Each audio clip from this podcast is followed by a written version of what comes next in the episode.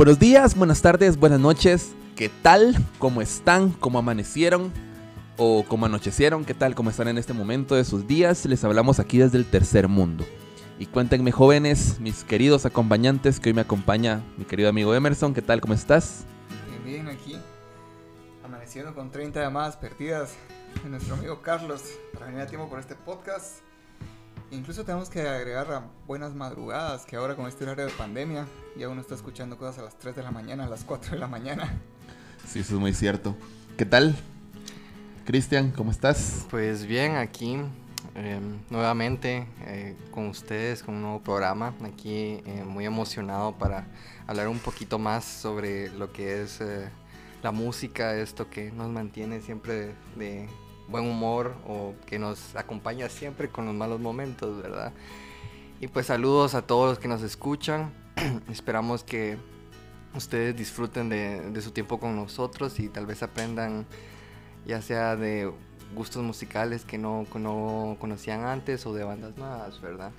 Sí, y les queremos agradecer también el apoyo que hemos tenido en los podcasts, en los pasados. El podcast pasado tuvo bastantes visualizaciones y pues muchas gracias, ¿verdad? Y pues espero que sigan con nosotros. Y bueno, empecemos. Les comento que el programa de hoy va a ser un poco más didáctico. Vamos a aprender un poquito de historia. Pero no de esa historia que reciben en los colegios, ¿verdad? No vamos a hablar la de los romanos. No vamos a hablar de... Romance. Cabrón. Vamos. We Came ah, Muy buena banda, por cierto. Vamos a hablar un poco de cómo se creó y cómo evolucionó lo que es el hardcore y el metalcore, ¿verdad? Post-hardcore. Y el post-hardcore, ajá. Desde nuestra perspectiva y cómo lo fuimos viviendo nosotros y un poquito de historia metida en eso, porque pues no tenemos seminario acerca de cómo se Sí, genera es el una clase de Nat Geo o Ajá. History Channel. Sí, Esa es nuestra exactamente. experiencia desde nuestro lado, lo que hemos vivido, cómo hemos conocido personas en el mismo medio, cómo nos ha influido en nuestras vidas. Sí, y como mencionas también que no, no somos unos eruditos del, del género, ¿verdad? Sin embargo, creo que tenemos una base para poder iniciar, ¿verdad? Y que, pueda- y que puedan ver que no vamos a mencionar toda la historia porque eso es demasiado y cada género tiene su subgénero y varias ramas. Entonces vamos a hablar un poquito sobre cada uno de géneros y un poquito de subgéneros que nos van a llevar a lo que es el, el hardcore, post-hardcore, el metalcore, el greencore y otros, ¿verdad? Esperamos que se la pasen bien, que aprendan un poco con nosotros, que también tal vez conozcan una banda nueva, una canción nueva. que Exactamente. Esa espinita de ir a escuchar algo nuevo. Sí. Perfecto. Entonces, si quieren, podemos comenzar con esto, ¿verdad? Sí, me parece muy bien. Entonces, vámonos un poquito allá por los ochentas, por la época de nuestros padres aproximadamente. Entonces, ahí en ese tiempo escuchaba lo que era bastante el punk, ¿verdad? El punk de, que era antisistema, que era más que todo letras que se enfocaban a la política, situaciones sociales. Mirábamos a los individuos de esta cultura con su respectivo eh, vestuario, que eran sus El mojicano, Ajá, el, el mohawk que, que tenés ahí con colores, el, El chaleco el sin mangas chaleco de- sin de mangas, lona. de lona, con sus parches, que fuck the police, que esto, que aquello. Entonces, va, era, era, era ese tiempo, ese tiempo que teníamos esa música. Sí, era como la cultura rebelde de ese entonces. eran los rebeldes. Después de eso, en, en esa misma década empezó a surgir un punk que era un poco más eh, ¿Y cuál- pesado. ¿Qué bandas creerías que fueron las primeras que comenzaron con este? Ah, pues eh, por ahí se mencionaba que pues estaban lo que eran los Ramones y los Sex Pistols, ¿verdad? Que fueron como que quieren verlo como precursores o pioneros del, de este hardcore punk, ¿verdad? Que fue con el que iniciamos todo, porque empieza el punk, vienen los ponquetos, dicen. no somos lo suficientemente pesados, así que empiezan a, a utilizar riffs un poco un Más poquito más distorsionados. Ajá, un poquito más distorsionados, un poco más eh, más pesados, ¿verdad? Un... Se sentía gruesa la nota cada vez que la Sí, tocaban. exactamente. Y de ese género empiezan a surgir lo que son estos, lo que era antes, que se catalogaba antes como bailes, ¿vos? Danzas. Que las danzas, el Ujú. mosh pit, el slam, empezaba el wall of death, ¿vos? Que no estoy seguro, pero creo que en el en esta época del, del transcurso entre el punk al hardcore punk es donde empieza el wall of death. Eh, si alguien nos quiere corregir, pues estamos abiertos a que nos corrijan porque, pues como ya dijimos, no somos sabios. ¿verdad? Sí, pero como lo, com- lo comentás, solo imagínate quién o qué banda fue la que creó el Wall of Death. Sí, sería interesante ver cómo salió, si solo de repente estaban todos ahí en un Ajá. concierto, se dejaron llevar por la vibra y uno siguió al otro y siguió al otro y comenzaron, si no estoy mal había escuchado que sí fue una banda la que organizó el primer Wall of Death, pero no estoy seguro. Sí, imagínate, te imaginas. O sea, estás. Todos están así, como que escuchando así. Genial, vos. Sí, al ritmo de la batería, con Al el ritmo de la corazón batería, acelerado, un solo de guitarra. Tacan, tacan, tacan, tacan, vos. Y de la nada vienen y se separan dos grupos. Y uno en medio se queda así, ¿Qué está pasando aquí? ¿Qué está pasando? Y de la nada todos se juntan y se hace un wall of death, vos. Pero es, hay, cabe recalcar que es algo muy ordenado y es algo que está ya dentro de la cultura y no es solo como se puede ver o como algunas personas pueden pensar que es algo solo salvaje y las personas están golpeando por placer o algo así. Realmente puedes entrar ahí y no seres lastimado para nada, solo llevas el ritmo, estás con tus compañeros pasando el... rockeando en el momento. Los que quieran. Los que quieran participan, los que quieran no. Ujú. Sí, la verdad es que sí tienes tu- tus áreas para hacerlo, no es como que una persona que no quiera estar ahí eh, de puro accidente se quedó donde no tenía que estar y salió golpeado. Sí, que vaya a ser ¿verdad? lastimada, porque Ajá. definitivamente no es con el afán de, de lastimar a alguien. Pues, Si sale alguien lastimado puede ser por un accidente, como siempre pueden ocurrir. Sí, exactamente. Pues sí, el punk fue una, bueno, más bien el hardcore punk fue una muy grande influencia para otros géneros que fue cuando empezó a evolucionar, que los géneros como el post-hardcore y el hardcore, ¿verdad? Que este se divide en tres generaciones, vos. Sí. En la generación que nació, cuando eh, que nació a finales de los 80, vamos, la generación, la segunda, de los 90 y la tercera que es la que probablemente escuchamos nosotros y la que más conocemos nosotros, que es la, La tercera generación. la tercera generación que es del 2000, vamos. Sí, o sea, eso es bastante interesante porque yo me imaginé que el post-hardcore ya era algo del nuevo milenio. No pensé que viniera, o sea, me imaginé que tal vez estaba como mediados de la, de la época de los 90, ¿verdad? Cuando probablemente todos éramos niños y ni sabíamos de música, ¿verdad? Pero no imaginé que fuera de los 80, ¿verdad? La primera generación. Sí, porque uno escucha música ochentera y no sé, se tiene como otra vibra, la siente uno, ¿verdad? como algo un poco más, no sé, se siente un mo- montón diferente. Entonces no puedes como imaginarte el post-hardcore empezando en esas épocas, ¿verdad? Para uno es muy diferente ese cambio. Sí, porque te acordás que, bueno, al menos, no sé ustedes, pero parte de mis padres, más que todo, eh, mi padrastro, él escu- escuchó lo que era el rock o el jazz, el blues. Y entonces me cuesta bastante imaginar que en esas épocas existía algo tan pesado, ¿verdad? Es que era bastante underground. Ajá. Los primeros conciertos eran como bastante en una casa, una fiesta en una casa, en una cochera. No se buscaba como popularizar tanto. Sí, era así como realmente, bueno, no podría decirse privado, vamos, porque cualquier persona que quisiera asistir llegaba. ¿verdad? no era un género que la gente creaba para volverse popular, pues, o sea. Creo que aún era como muy tabú generarle y las personas, los, los papás de nuestros papás, digamos, en esa época, era como, no, ¿cómo vas a estar escuchando eso? A eso es del diablo. Sí, la verdad es que sí.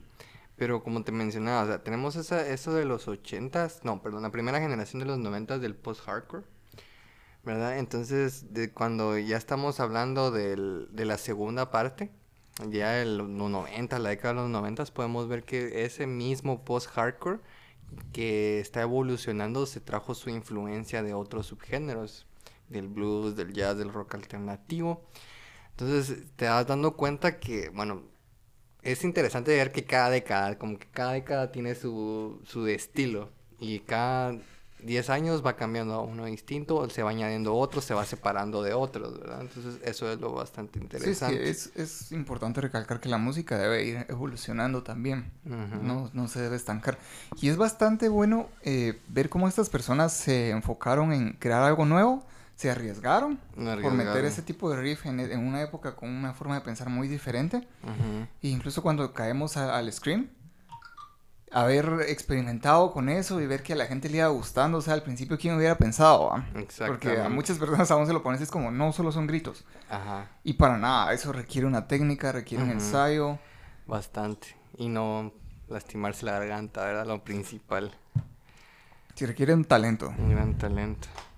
Entonces, y como mencionamos un poco del post-hardcore, y eso también va de la, de la mano con lo que estamos hablando del screamo. ¿Verdad? Que también tiene, esta solo tiene dos generaciones, que esta sí viene desde los 90, 90 en sí, y de los 2000. Entonces, ¿qué tal si nos comentas un poquito aquí, Carlos, sobre mira, la pues, primera? El screamo era, es algo, un tema bastante delicado de tocar. Porque en los 90 empezamos con el screamo, que era un grupo de personas que se juntaban en skater parks, en casas, en lugares así, donde solo llegaba la gente que decían, ah, va a haber un toque de tal banda en tal lugar, vos. Así que llegaban a ese lugar y que la gran, el, que la banda se ponía en el centro y todo el público lo rodeaba. vos, Sí, bueno, no tenían escenario. porque no tenían escenario, vos, no tenían un, no tenían una tarima donde subirse y ponerse a mochar, vos. O quizá incluso el presupuesto para dar Sí. algo con, con más calidad, porque era algo como, empezaron muchas como bandas de garage, como experimento, como mencionábamos. Exacto. Y ya después, que esa fue la primera generación, babos, la generación que estaba en los 90. Ya después en el 2002 empieza a salir una segunda generación que fue como que la prensa musical la vendió como una idea innovadora, babos. Una, una idea que nunca se había creado y una idea que decían, eh, esto nació de tal cosa y tal cosa y es algo nuevo, nunca se ha escuchado. vos. Así que las bandas de la primera generación del, del Screamo dijeron, eh, jejeje, Alto, ah, alto. Alto ahí, loco. alto ahí, loco. Esto ya existía, vos. Y no es que las bandas de la segunda generación sean, no sean Screamo, vos, sino que lo que pasa es que las bandas de primera generación dijeron, ellos pueden ser Screamo, pero el Screamo está, ahorita se está mal, se... se- El término el está término, malo. El término, o sea, lo... Creo que ya era una mezcla, ya se mezclaba ya. Clean Boys con Screamo. Sí, ya era otra cosa No era completamente distinto. Plenamente Screamo. Sí, entonces eso es lo que, lo que mencionaban, entonces por eso es de que fue muy polémico. Creo que como dicen, eh, no hay mala publicidad, o solo sí. hay publicidad. Entonces, aunque eso fue como que muy controversial en la época de los 2000 con el Screamo, que por eso es que tal vez es uno de los géneros un poco odiados o fueron odiados durante la época de los 2000, ¿verdad? Creo que hubo mucho choque y en general creo que también a veces en nuestra cultura de rock eh, puede existir ese tipo de choques entre no, tú escuchas cierto género, yo escucho el otro. Cosa que siento que debería desaparecer. Eh, bueno, yo ya, no sé si es por mi edad o por el cambio de época, pero ya la he visto desaparecer bastante. Que en general es bueno intentar apoyar a todos los que están tratando de realizar este, esta música que nos gusta a todos. Entonces apoyar el mismo género, los mismos subgéneros entre nosotros mismos. ¿no? Sí, la verdad tienes mucha razón porque yo me recuerdo que incluso cuando estaba en la, mi adolescencia, estaban los básicos, eh, realmente yo sí le, le tiraba mal, mal rollo a cualquier otra cosa que no sea mi tipo de música, o ya sea reggaetón o todo ese tipo de géneros, que a la larga es, me doy cuenta que para qué.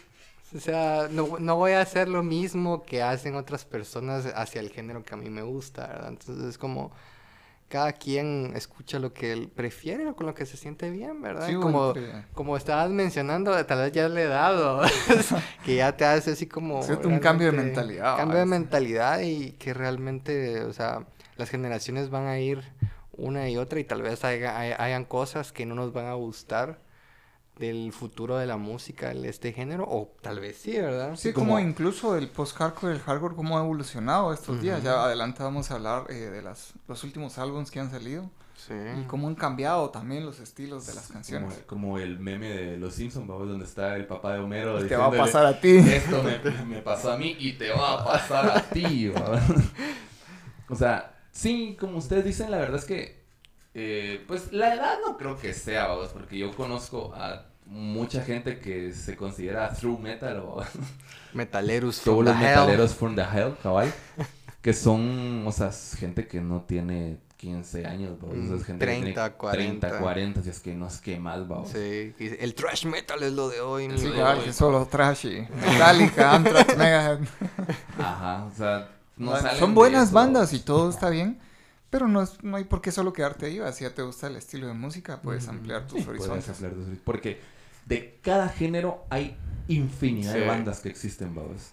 Sea el género que sea. Y siguen existiendo, aún conforme, Sí. como dijiste, que ya el pico de, de este tipo de música quizá haya pasado el, el popular cuando salía en la radio, cuando todos lo pedían, pero incluso a día de hoy se siguen creando bandas. Exacto. Y no me cabe duda que debe haber en este momento eh, cinco Pelones. amigos, pe- pelones o peludos en un garage intentando componer música nueva de este género. Sí, exactamente. Y la verdad es que, pues sí, vamos. O sea, este género es, tenía una característica, bueno, tiene una característica muy grande que es ah, el uso de riffs rápidos, vamos, y de un poquito más pesados, vamos. La velocidad de los ritmos, vamos, que crean un ambiente un poquito más frenético, que pues lo expresan en los mosh pit, en los slam y en todo eso que habíamos comentado, vamos.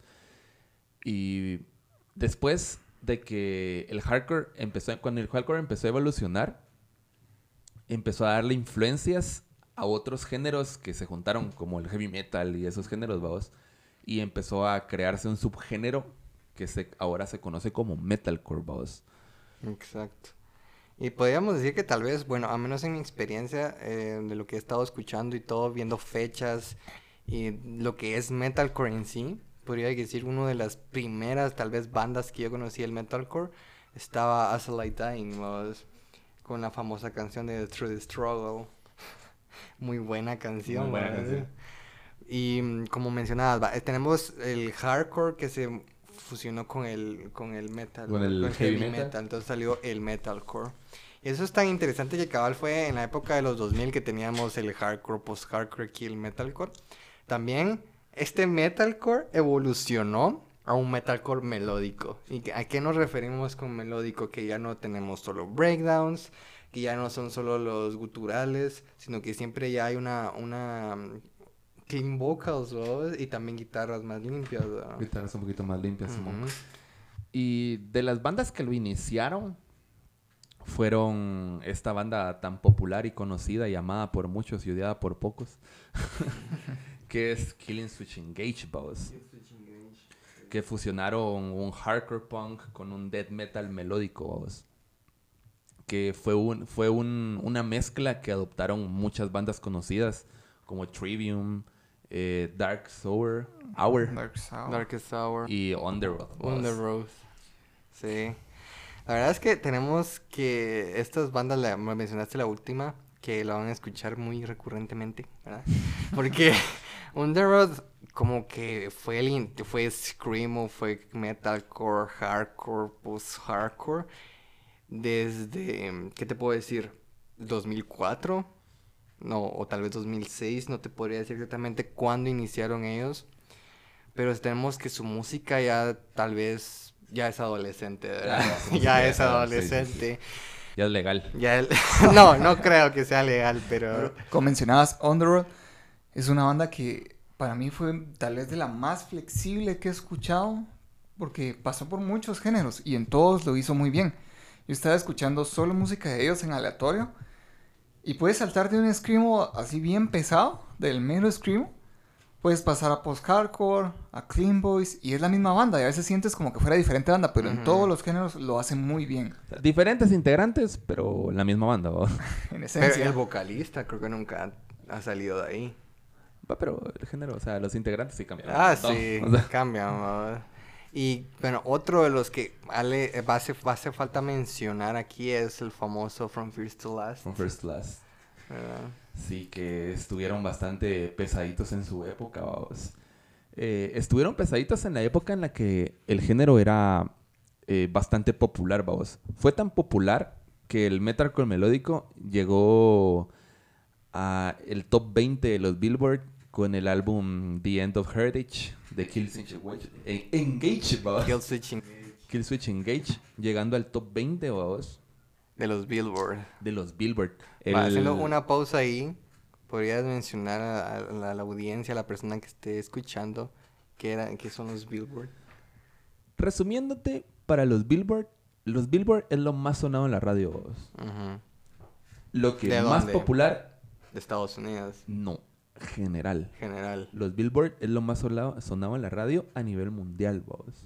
Lo que más piden. lo que más piden en las radios, exacto, la recopilación de lo más... ah, porque normalmente los Billboard es de... Se puede decir que anglo, vamos, de... Tal vez no directamente solo de Estados Unidos, sino que en general de, la- de lo que piden en música en inglés. Ujú.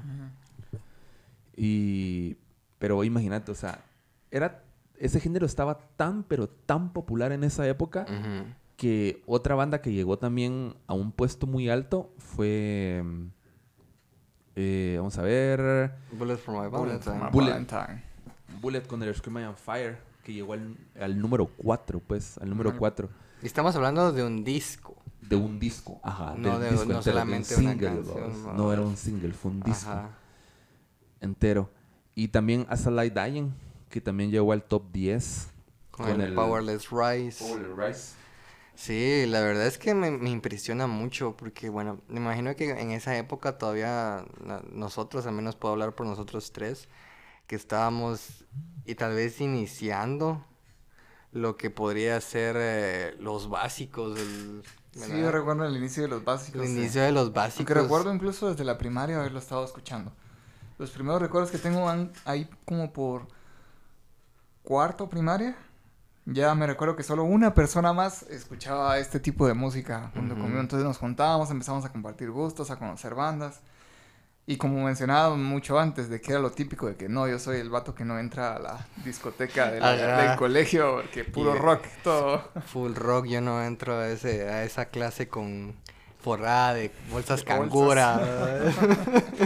Por bolsos canguro y las dos eh, chavitas más castrosas es, pidiendo los, la entrada y poniendo un sello. Y todos saliendo bien sudados, oye, que eso Ah, era humor, ¿no? Sí, sí, humor, humor, no. Entonces, salían fusionados.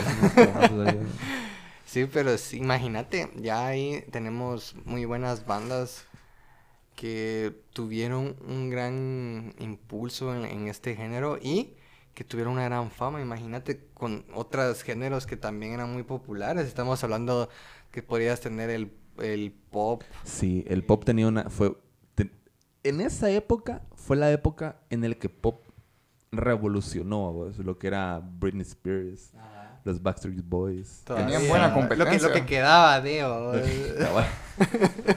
Cuando tenía pelo. Lo tenía pe- Bueno, quédate, sí, cuando tenía pelo. Sí, imagínate, entonces estamos hablando de que el pop y todos esos géneros, el hip hop si querés, el rap, eran bastante comerciales también en lo que era en la radio y todo, compitiendo con un- tal vez un tipo de música que no era para todo el mundo, por así decirlo, algo que podés poner libremente en la radio y la persona le puede gustar a la mayoría, ¿verdad? Sino que eso tal vez ya te- tenía un público específico pero que aún así logró llegar que a top 20, top 10, top 5 incluso. Entonces estamos hablando de que tuvo un gran, gran impacto en lo que fue la música ¿no? a los principios de los 2000 y a mediados de la década también. Entonces em, tenemos que aquí el, el metalcore también em, tuvo sus pequeños subgéneros por ahí, Se dividió un poquito. un poquito, ¿verdad? Que era el famoso deathcore. ¿Te acuerdas la primera banda deathcore que escuchaste? La primera banda deathcore que escuché fue Suicide Silence, que fueron de los Silence, precursores, Sí, vamos. sí. Sí. Y Chelsea Green, por cierto. Chelsea Green, sí, esos todavía, creo que todavía siguen teniendo su mismo toque. Se podría decir que sí, pero el último álbum, si no estoy mal, el último álbum fue el 2014, creo. O sea, Ah, sí, ya estamos hablando de, de mucho tiempo y también algo que, la verdad, en lo personal, no mucho me gusta, lo siento muy, muy distinto, es el greencore. el que tiene los Pig y- Squirrels, que es así, más que todo escuchas como si estuvieran matando un cerdito. Entonces, em, es algo extraño, pero la verdad hay muy buenas bandas en el, en este medio y me imagino que ya haciendo un gutural como lo es normal, bajo o alto ya es difícil. No me imagino cómo hacer un pig squeal, es como es mucho más difícil. ¿no? Sí, esa técnica vocal, esa técnica vocal es la técnica vocal que más daña la garganta, ¿vos? porque no hay una técnica directamente para hacerlo sin lastimarte, porque Sí. esos literalmente son quejidos, pues. Sí, básicamente. ¿Y cómo, la, cómo logran hacerlo? Porque yo he escuchado muchas bandas de que toda la canción es así.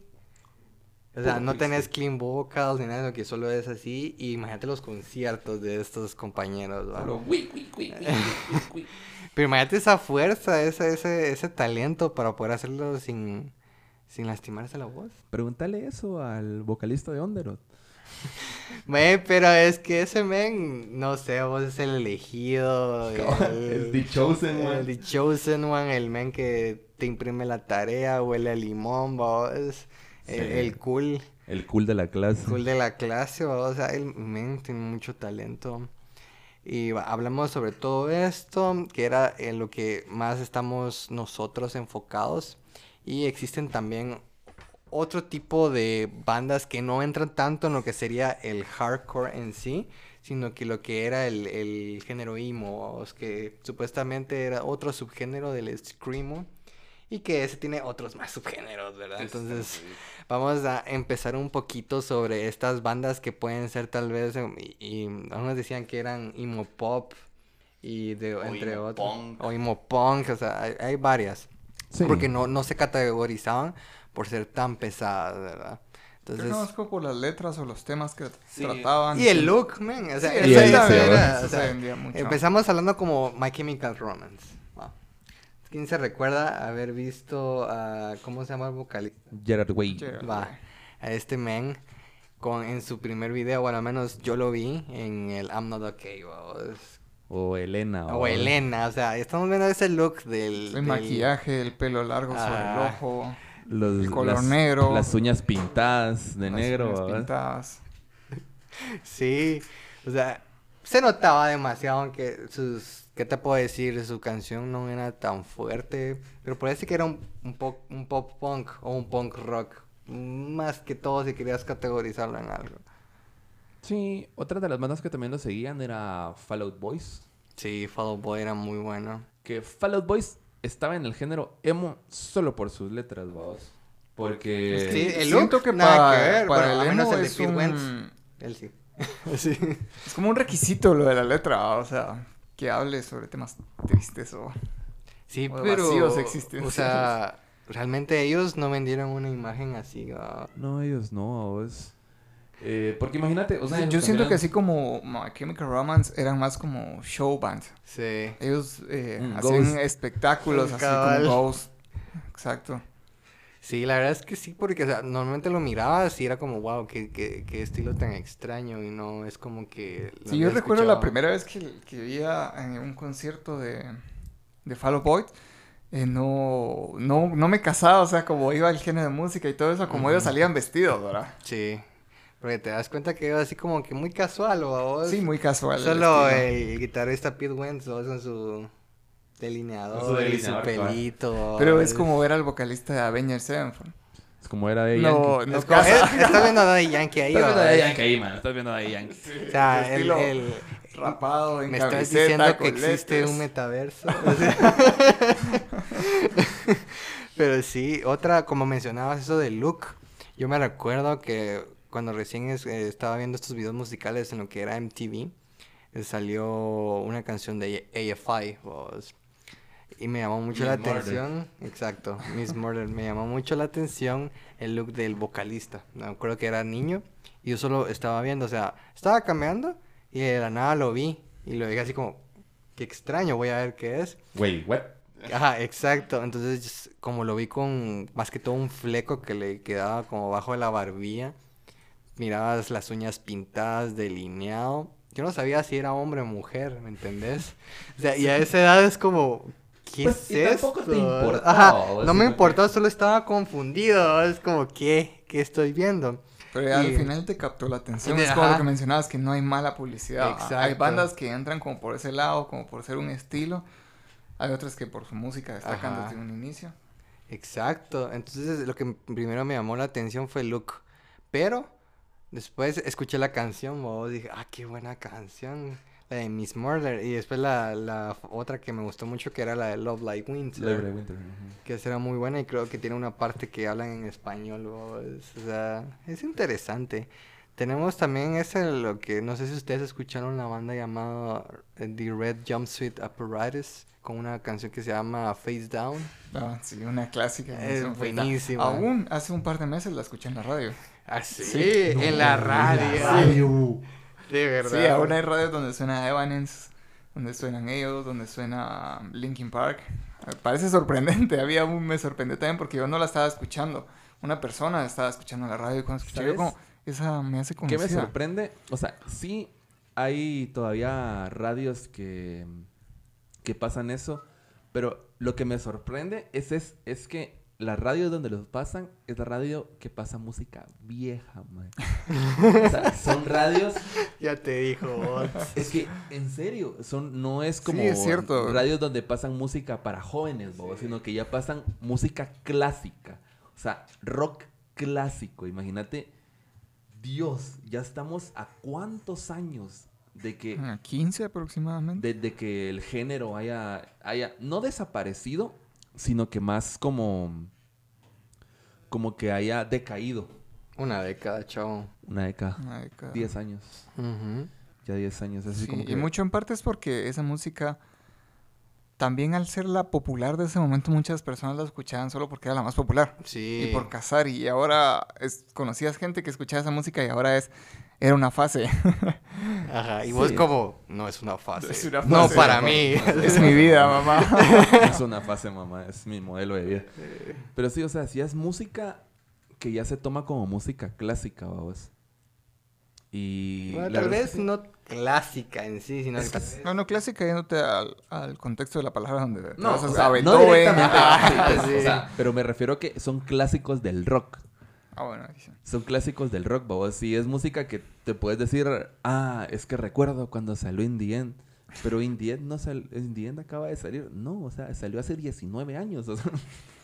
Y básico, ya es legal. Sí, esa canción sí ya es legal, vamos. sí.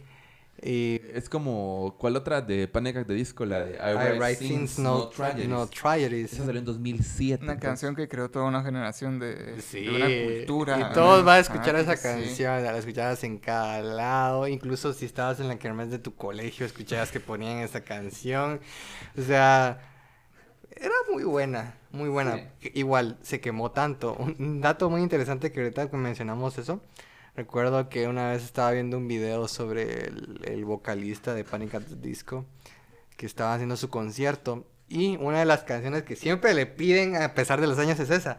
Y hasta él mismo dice que ya está cansado de esa canción. imagínate ¿Cuántas veces no la cantó ya? Sí, o sea, ¿cuántas veces tuviste que haber cantado esa canción para haberte hartado, pues, de la popularidad de la canción? Y que todavía te la sigan pidiendo. Bueno, ¿tenés un montón de canciones? No me importa. Es el peso de la popularidad. Bueno, recordemos que todas las bandas suelen tener sus canciones icónicas por las que las conocimos Como o las más pedidas. Otra de las bandas que eran Tears parte Don't de- Fall de- para sí, Bullet. Para Bullet. Y ellos saben que, que uno ama que la toquen. En los conciertos ellos ya saben que uno está esperando esa canción, la deja hasta el final, cabal. Y vos así como, Your tears don't Sí, fall", Y vas a llorar. Vine aquí por esto. Por esto pagué. Sí. Pero también otra canción que es, que al menos de Bullet, que siempre, que es, que yo sepa, es que es bastante conocida y la gente pide, es Waking the Demon. Waking oh, the sí, Demon, es, es otra que es un clásico. Waking the Demon, eh, Scream My on Fire, o sea, Todo el primer álbum de ellos, ellos fueron un hit de, de salida. ellos estaban listos para...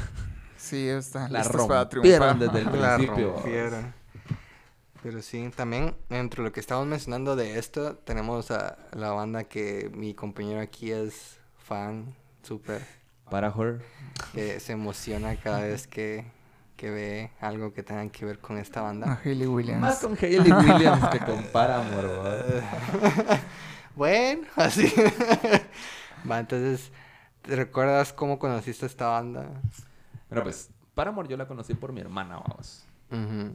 Por mi hermana mayor, que pues la canción más conocida de ellos, que la dejaron de tocar por desgracia. Misery Business. Misery Business. ¿Por qué la dejaron de tocar?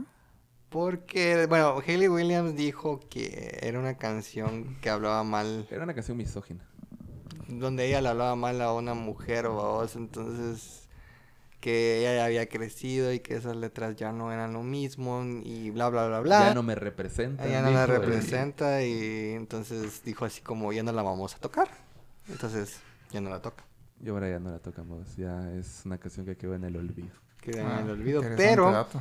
interesante que una canción que ya no tocan fue una de las más populares. Porque estamos hablando de que su popularidad, al menos aquí en los lugares latinos, de, de escucharlo en el MTV u otros lados, fue desde su segundo disco, que el, el Riot.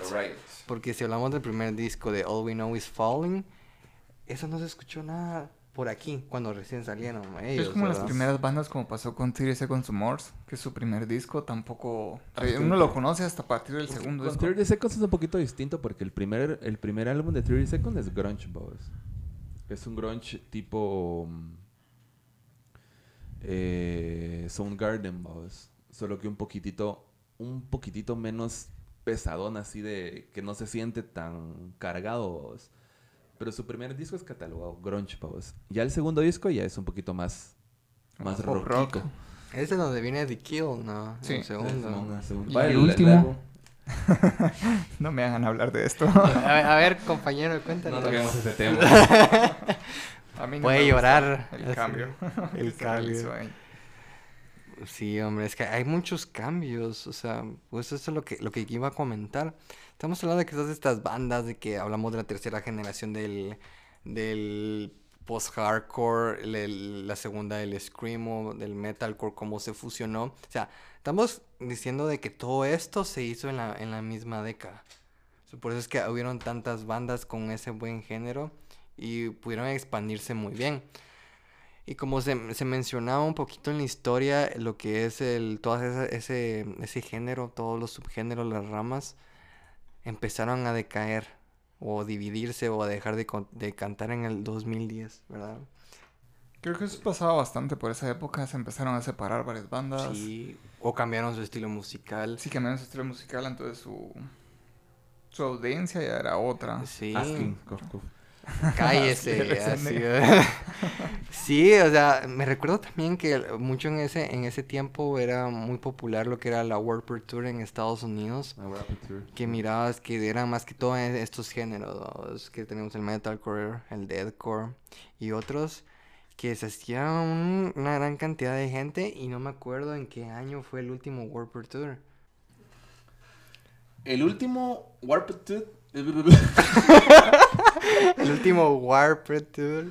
Warped. Warp, Perdónenos, no somos Warped gringos. Si quieres. Warped. Warped. Ah, pero ese sí Warped lo voy a evitar. Pero la música no. Perros. Warped. ¿Por qué?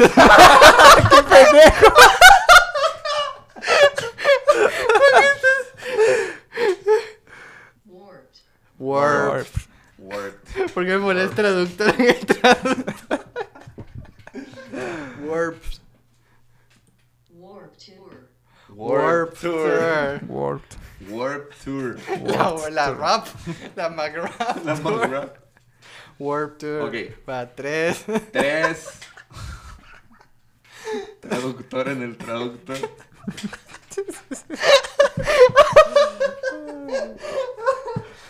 Va. Ok. Tres, dos. Lo siento, pero tienes que poner traductor en el traductor. Se pasó de crack. Vaya, ya. Ay, ya me orino. Dorime. Me orine. Me orine. ¿Ya? Va, pues sí, sí. Dame no, dame no. Abuelo. Ah, bueno. Me orine. ¿Ya? Vamos, pues. Va, vivo, man. Warp. Warped. Tour. Tour. Tres, dos. Tres, dos. El último Warped Tour que fue, creo que fue en el 2018, vos. Ujú. Que ya no habían bandas muy, muy, muy pesadas, sino que ya eran banditas que estaban sobresaliendo nada más. Exacto. ¿Te acuerdas que en el Tour tal vez algo que no era tan, tan dentro del hardcore o post-hardcore estaba el Blood on the Dance Floor? Blo- Que ajá. tenían sus... que era technocore o Era algo así. Electro Technocore. O sea, realmente me parecía muy extraño ese género. Yo sí lo odié, te lo voy a decir. Sinceramente, yo sí lo odié. Solo hay una canción que me gusta de Blood in the Dance Floor que no me acuerdo. Pero ya te gustaba una canción, o sea, significa que se- estaban haciendo Es bien su comienzo. trabajo. Es un comienzo. ¿Vos escuchaste a Blood on the Dance Floor? No, no tuve la Unos chavos que tenían el pelo hasta como por acá y lo tenían así si- siempre como que si fueran Sense. Así pintado y con No. muñequeras. No, pero sí he escuchado eh, canciones que combinan eh, la electrónica con el rock, con el post-hardcore. Eh, son muy buenas.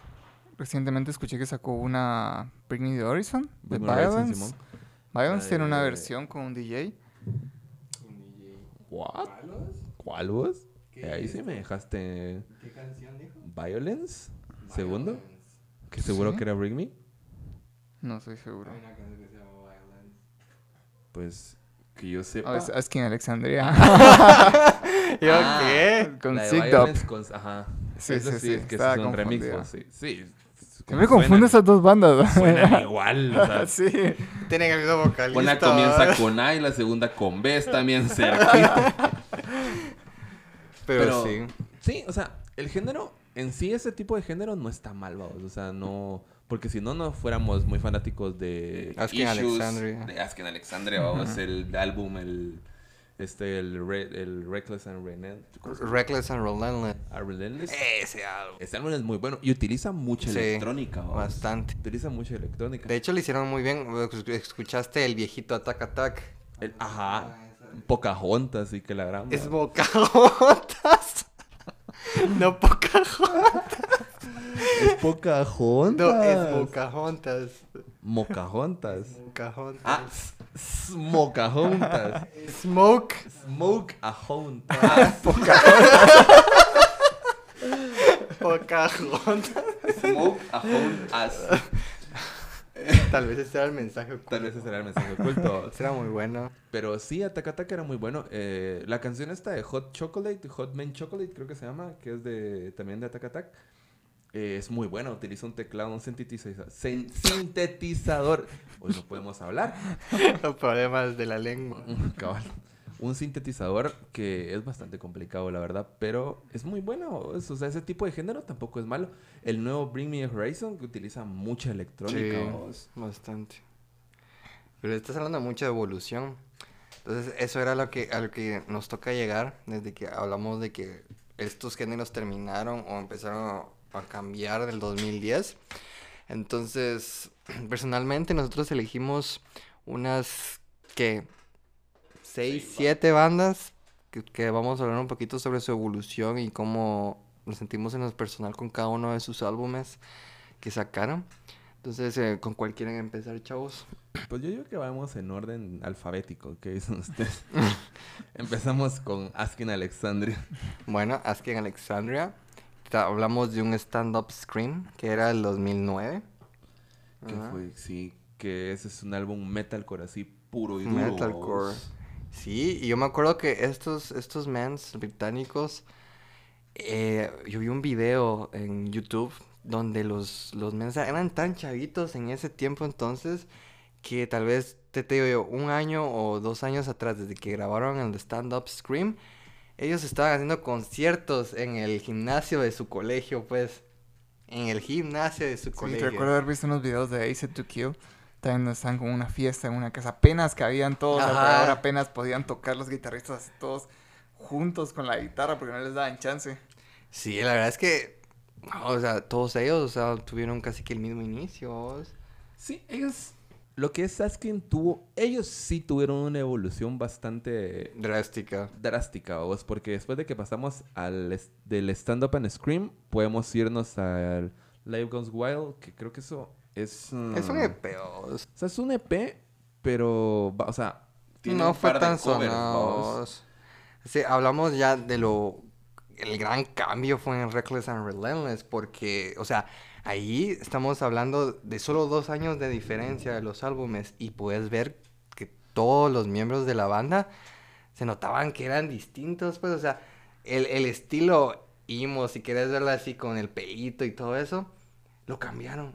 O sea, no, no se lo dejaron así. Estamos viendo al, al Ben Bruce, que es el, uno de los guitarristas, el maje eh, con su pelo todo desordenado. A veces miramos al, al, al, ¿cómo se llama? El baterista que tiene el pelo corto también.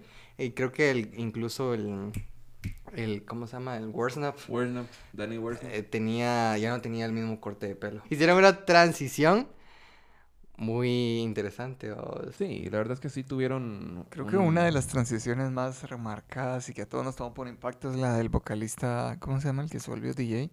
Sí, la verdad es que un cambio bastante. que fue de un género directamente a otro, así bastante serio y duro, fue el de Sonny Moore, el vocalista de From First to Last. Que pasó en el 2007.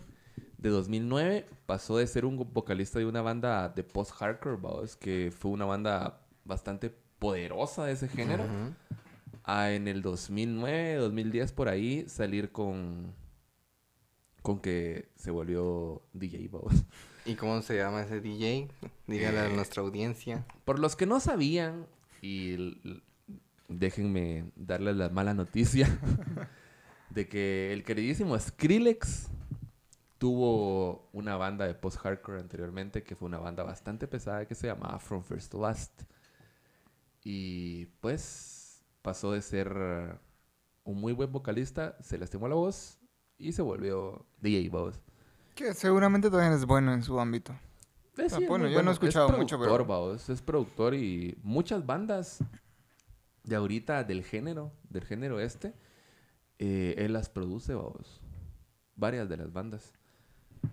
Sí, sí. esa es una, una transición así bastante pesada, si quieres verlo, o sea, muy distinto. Y es lo que nos pasó con nuestros amigos de Asking Alexandria, vamos, que regresando a lo que estábamos hablando Theory de... Seconds to Mars. No lo supera, compañero.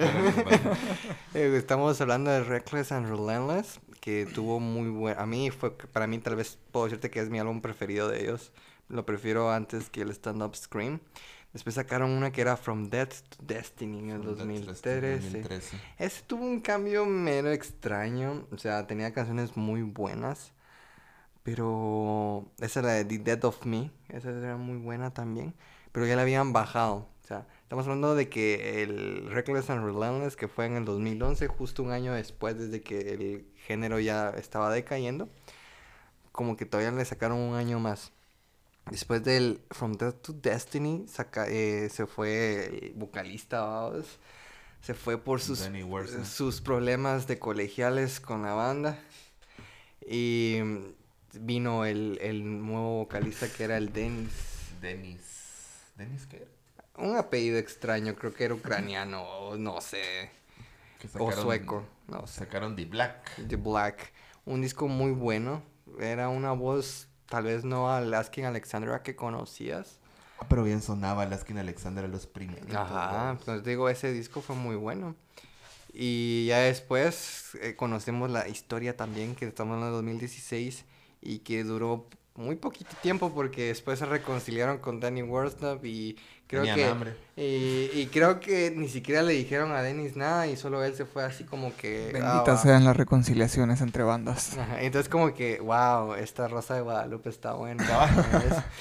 Entonces desde ese momento yo ya no sé nada, no, vos me dirás, ustedes me dirán. el concierto de reunificación de My Chemical Romance también. Eso fue muy buen recibido. Y Sí, que Alpha sí. Friend también, se acaba de reunir de nuevo. Y empezaron a volver a dar shows. Fueron ya muy bien reunidos. completas, no Sí, hasta para Ya. el año que viene. Ahí ya están vendidos todos los tickets. Sí. Sí. Sí, otra banda que tuvo un cambio, que tal vez no es un cambio muy drástico, pero que sí fueron madurando poco a poco, fueron los de eh, Bullet. Bullet for my Valentine, sí. Yo recuerdo que el estilo del álbum de Venom, la primera vez que lo escuché, no me gustó. Y lo sentí bien diferente y fue como, este no es el Bullet que yo recordaba. Pero ahora es uno de mis favoritos. Pero no lo sentiste así en el, desde el disco de Fever.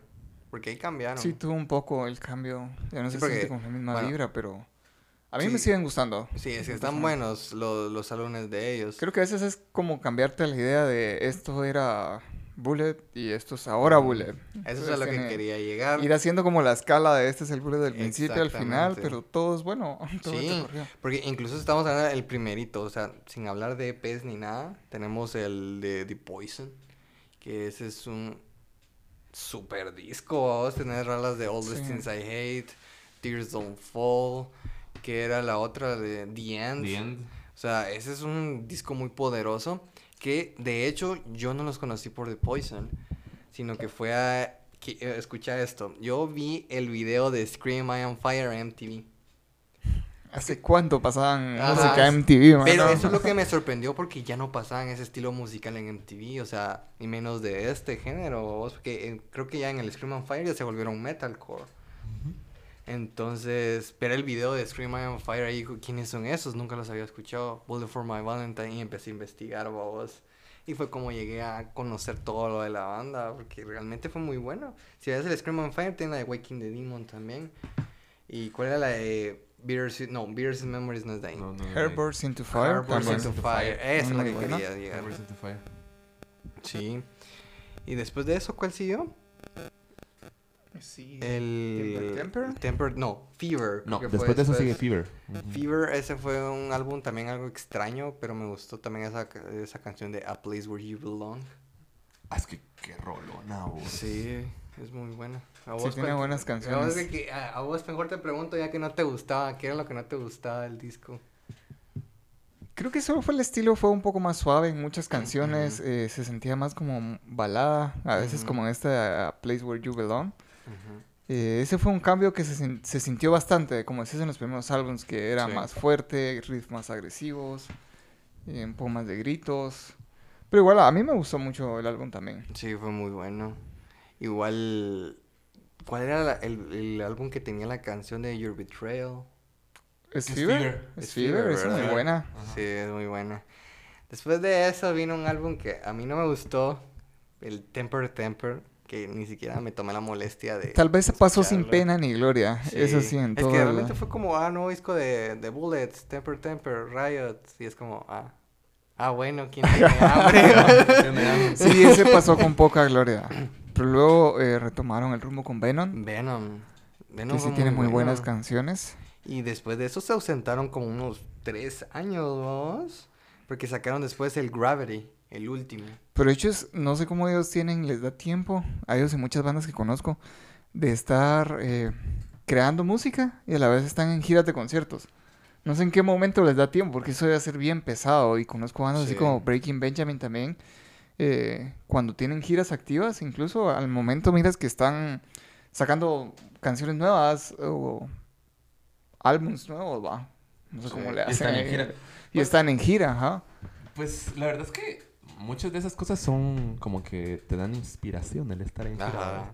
Yo creo que uno se espera la gira de- del álbum o el hit del momento, luego un descanso y luego retoman, va. Pero muchas de esas bandas aún siguen muy activas. Sí, porque imagínate, están en la gira, vienen en la gira, les da como que la inspiración, componen una canción y en la gira buscan o llaman a su productor o algo que llegue el productor con ellos y en un estudio cualquiera, vamos, graban la canción. Y ahí es Pues, donde se pero solo imagínate después de tener, tener tantos álbumes, tantas canciones, ¿cómo haces para que no se te olvide una de cada una de ellas Ah, y sí, que, sí, que crees una canción nueva y que no te confundas de un riff que no tiene que ver con la Ah, pues, canción, vos? Sí pasa, vos, sí pasa, pasa puede pasar. bastante. En, los, en las presentaciones de en vivo. En las presentaciones en vivo suele pasar bastante.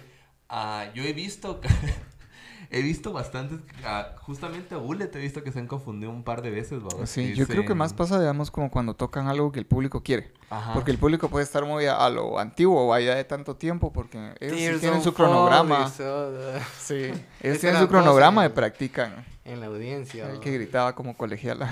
gritaba. Dame tu chaqueta. Dame, dame tu chaqueta. My truck.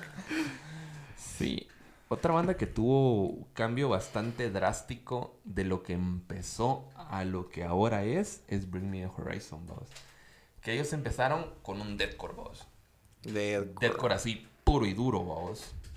Con el Count Your Blessings. Count Your Blessings. Empezaron con un deathcore así, pero así durísimo, vos. Sí, me acuerdo de esas sus canciones que al final siempre tenían que poner una escena pornográfica de, de sonido y, y me parecía muy extraño la primera vez que lo escuché porque decía, ¿qué? ¿Qué está pasando? ¿Por qué se escucha esto? vos?".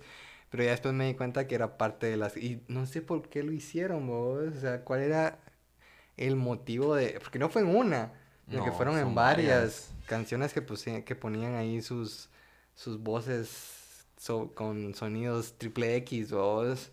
Entonces, nunca supe por qué lo hicieron. ¿Vos tenés alguna idea? Pues la verdad es que solo el meme. Yo querían hacer un meme. que- Sí, solo el meme nada más, como muchas de las canciones de ese álbum. Ah, en el 2009, hablaban de 2010 cosas por ahí salieron Ajá. con...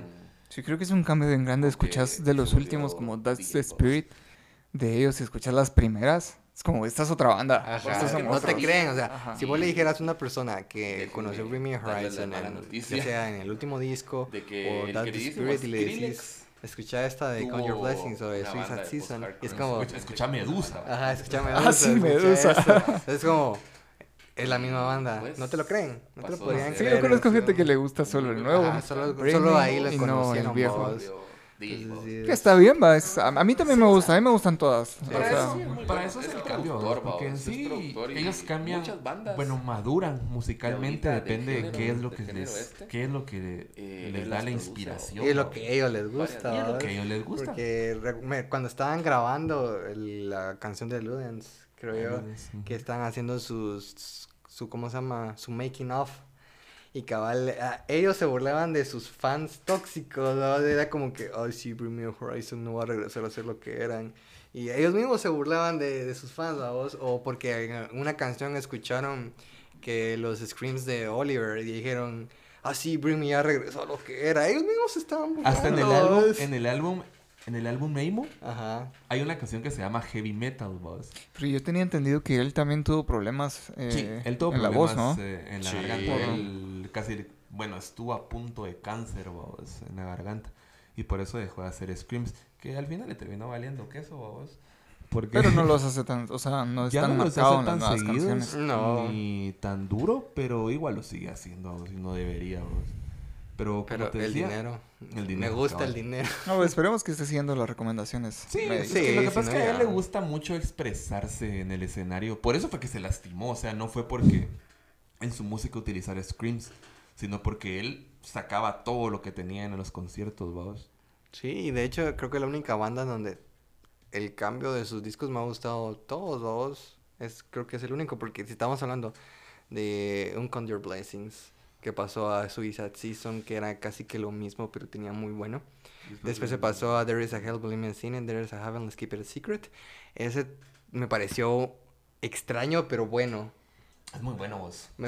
Creo que hay un poco más melódico. En el hecho de que, por ejemplo, la canción de Crucify, Me Crucify Me, It Never Ends. y Never Ends, la de Don't Don't Go. O sea, esa es muy buena.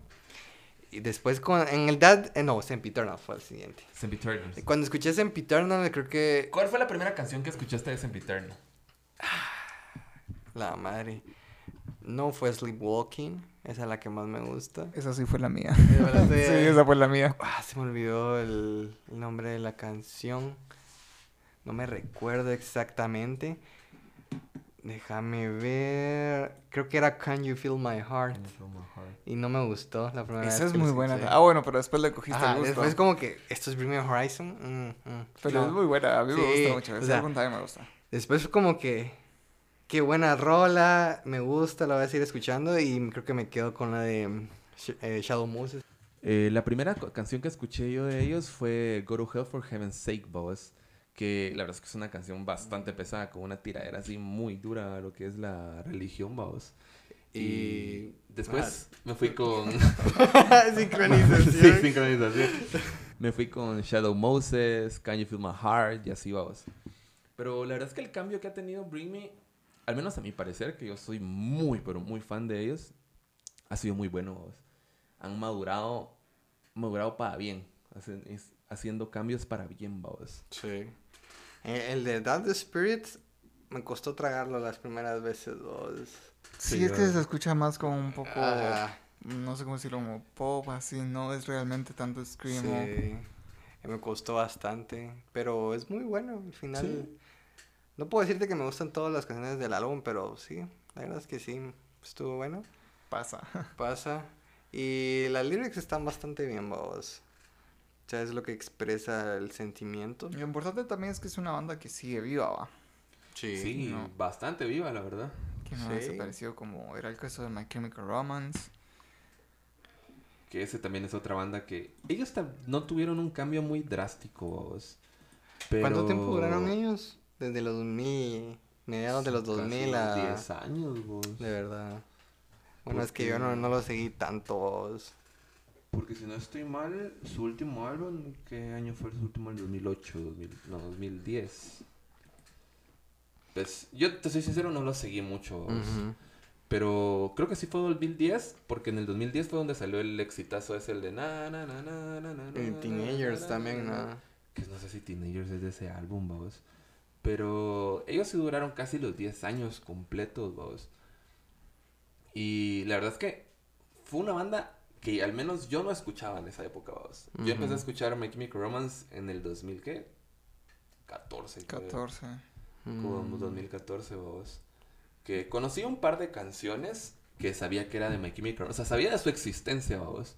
Pero no conocía a la banda así como que... Oh, Bueno, ahí era como más a lo hardcore. Yo soy más Ajá, yo hardcore soy que más esto. hardcore que Pero eran esto. muy buenos. Yo recuerdo desde antes, 2008 tal vez los empecé a escuchar. Sí, con I'm Not Okay o Elena. El- Sí, o Black o The Parade. Black Parade. O The Black. Todos Parade, se ¿no? conocen esa canción, todos la corean. Cabal.